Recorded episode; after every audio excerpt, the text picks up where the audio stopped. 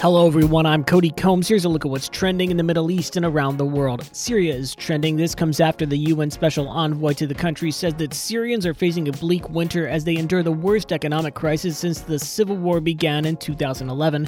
With the cholera outbreak spreading across the nation and soaring fuel costs, Geir Pedersen urged UN Security Council members to ensure increased and unfettered humanitarian access to Syria via the most direct routes, including across borders and front lines. Shireen Abu Akleh is also trending. Family members of the slain Palestinian journalist Abu Akleh are to meet Pope Francis at the Vatican. Her relatives are traveling to Italy at the invitation of the Pope, said her niece Lina Abu Akleh.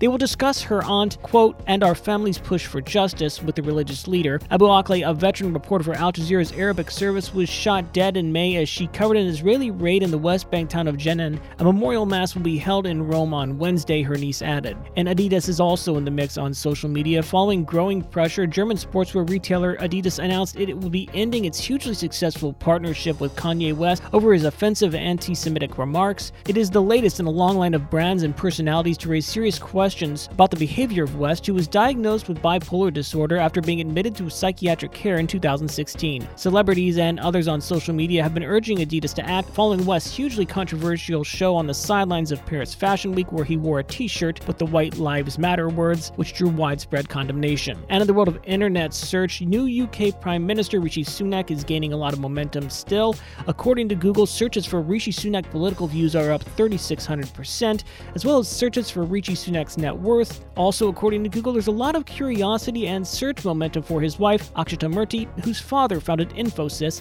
a $75 billion company. That's it for today's trending Middle East update. For our full range of podcasts, head on over to our comprehensive podcast section at thenationalnews.com.